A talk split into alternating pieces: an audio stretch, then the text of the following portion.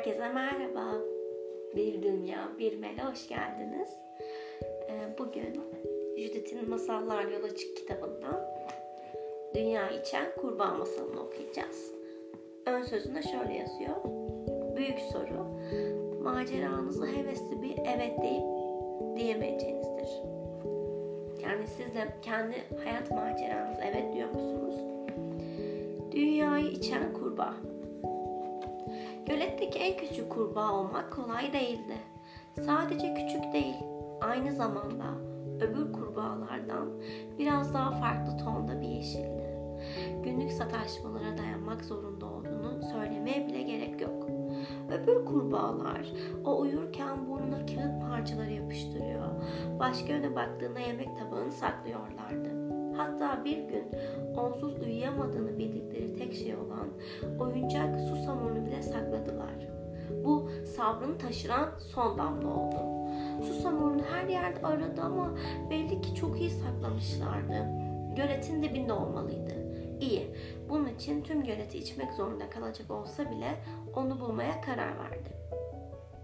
Aslında bu kadar, hmm, aslında bu o kadar da kötü bir fikir değildi. Gerçekten göleti içerdi. E neden olmasındı? Bu sonlara, bu onlara günlerini gösterildi. İşte her şey böyle başladı. Kurbağaların en küçüğü kıyıda göletin suyunu başladı içmeye. İçti, içti, içti, içti. Ta ki gölette bir su damla kalmayıncaya kadar. Ama susamunu bulamayınca nehre gidip onu da içmek istedi. Öbür kurbağalar onu durdurmaya çalıştılar.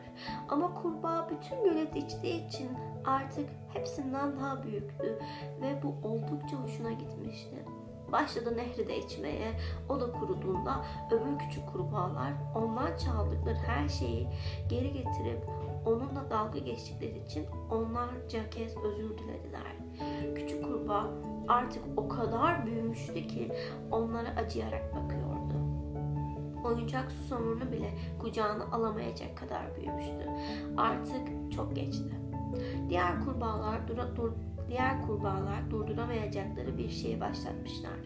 Onun öfkesine giden kapıyı açmışlardı ve her şey daha yeni başlıyordu.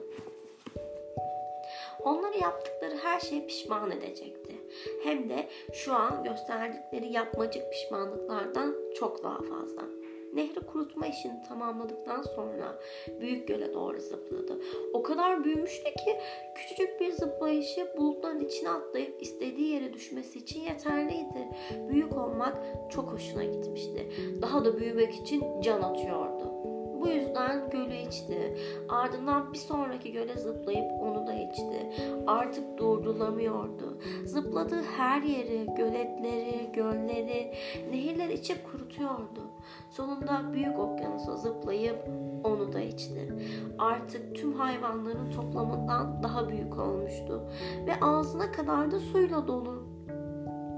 Tabii ki su olmadan dünya ölüme mahkumdu.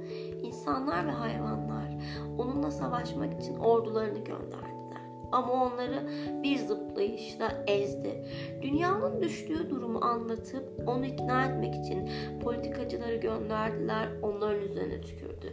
Dini liderleri gönderdiler, kalbine, ruhuna, cömertliğine çağrı yapsınlar diye filozofları, doktorları, her nevi alimleri gönderdiler. Kurbağa onlara sıkılarak baktı.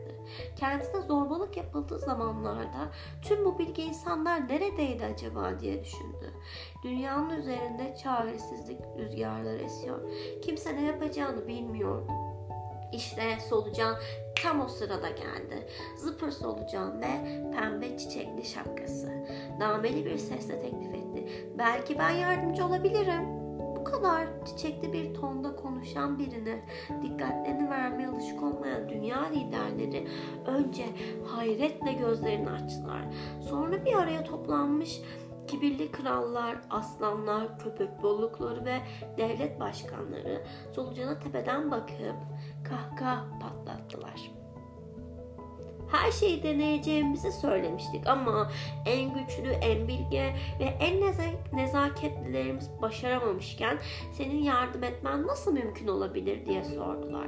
Solucan bu cevabı evet olarak kabul edip onlara teşekkür ederek cesaretle kurbağaya gitti. Orada oldukça törensel bir havayla küçük teybini çıkarıp içine bir kaset yerleştirdi ve müzik başladı. Solucan dikkatlice çiçekli şapkasını düzelterek dans etmeye başladı. Eğilip bükülmelerine dans diyebilirsek tabii. Müziğin çılgın ritmiyle kıvrılıyor, dolanıyor ve dönüyordu. Sonra pat diye düştü. Şapkası yuvarlanarak gidince o da şapkasının arkasından kıvrılarak ilerledi. Sonunda şapkasına yetiştiğinde onu başına geçirdi. Çiçeklerini düzeltti. Derin bir soluk alarak arkasına döndü ve daha önce fark etmemiş olduğu duvara pat diye tosladı. Şapkası yere düşüp uzaklara yuvarlandı. Öncesinde şüpheli gözlerle dansı izleyen kurbağa şimdi o kadar çok biliyordu ki gözyaşları gözlerinden nehir gibi akıyordu. Solucan kalkıp etrafta şapkasına bakındı ama şapka yok olmuştu. Solucan şapkasını ararken kurbağa o kadar uzun süre o kadar fazla gülmüştü ki artık içinde suyu tutmakta zorlanmaya başlamıştı. Hıçkırık dolu kahkahasıyla dünyaya tükürük gölleri gönderiyordu. Sonra birden solucan göz kırparak ona baktı ve kulağın içinden bir şey çekmeye başladı. Çekti, çekti. Kurbağa büyülenmişti. Solucanı ağzı açık bir halde izliyordu ki... Düşen şapka solucanın kulağında belirdi. Şaşkınlıktan dili tutulmuştu kurbağanın. Solucanın nefesini tutarak izlemişti ve sonra bir kahkaha daha patlatıp solucanı soluğunu bırakınca yuttuğu bütün okyanuslar, denizler, nehirler, göller ve göletler kurbanın içinden dünyaya, yataklarına geri aktı. Tüm sular yerlerine geri döndüler. Böylece dünya, göletlerde zıplayan ve şarkı söyleyen kurbağalar, nehirlerde yüzen balıklar, okyanusta yolculuk eden yolculuk eden balinalarla zaman içinde akmaya devam etti dünyaya bakıp çevrendeki tüm güzellikleri gördüğünde bir keresinde neredeyse hepsini nefret, açgözlülük ve öfke uğruna kaybedecek olduğunu unutma ve sonunda bizi kurtaran, kurtaranın gülmek olduğunu hatırla. Gülmek zihni özgürleştirir ve ruhun uçmasına izin verir. Kahkaha ruhumuzdaki zincirlerin kırılarak açılmasının sesidir. Dolu dolu kahkaha atan birinin ağzından beyaz bir güvencinin uçarak çıktığını hayal etmeyi severim. O an bastırılmış bir duygu özgürleşmiş, bir kural çiğnenmiş, bir endişe yok olmuştur. Gülmek bizim içimiz öfkeden, suçluluktan, üzüntüden ve endişeden temizleyen bir esintidir. Aynı zamanda gülmek zihnini, bedenine, senin de çevrendeki insanlara bağlayan bir ip gibidir.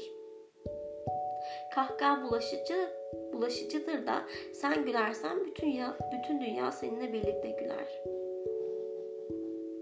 Kahkaha ilhamın önemli bir unsurudur. Zira zihninin kendi kendini içine kilitlediği dar kutunun duvarlarını yıkar ve potansiyeller ufkunu genişletir.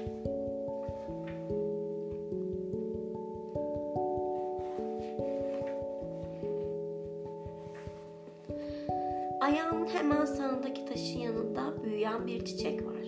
Renkli kalbini, gökyüzünü sunuyor. Ona bak. Onu kalbinde taşı. Yukarıya yürürken sana açık yüreklilikte gitmeyi anımsatır. Haydi devam edelim. Masal burada bitti. Ee, sonunda da bize kahkahayı, gülmeyi öğütledi Judith. Ee, burada aslında şunu görüyoruz. Kurbağamız ilk önce küçük bir kurbağaydı. Sonra büyüdü bu kurbağa. Neden büyüdü? Çünkü o kötü diye adlandırabiliriz. O kötü kurbağaların yaptıkları kötülüklerden dolayı büyüdü. Nefretle büyüdü aslında biraz da. Aslında bu şöyle bir şey. İyilik ve kötülük bir daha sesleniyormuşuz gibi. İşte hani yankılanır ya. Ne kadar küçük bir iyilik yapsan daha büyük karşılığı sana gelir. Ne kadar da küçük kötülük yapsan daha da yankılanır, daha büyük gelir. Bu kötü kurbağaların da yaptığı böyleydi. E, buradan çıkarılabilecek bir sürü ders var. Yani evet mutluluk, gülmek bunlar çok güzel şeyler ama bence buradaki ana fikir yapılan küçük de bir kötülüğün ne kadar büyük kötülüklerle sonuç alabileceği. E, bu yüzden hep iyi olmayı seçe, seçmeliyiz bence. E, ve hep iyiliğe adım atmalıyız, iyi düşünmeliyiz.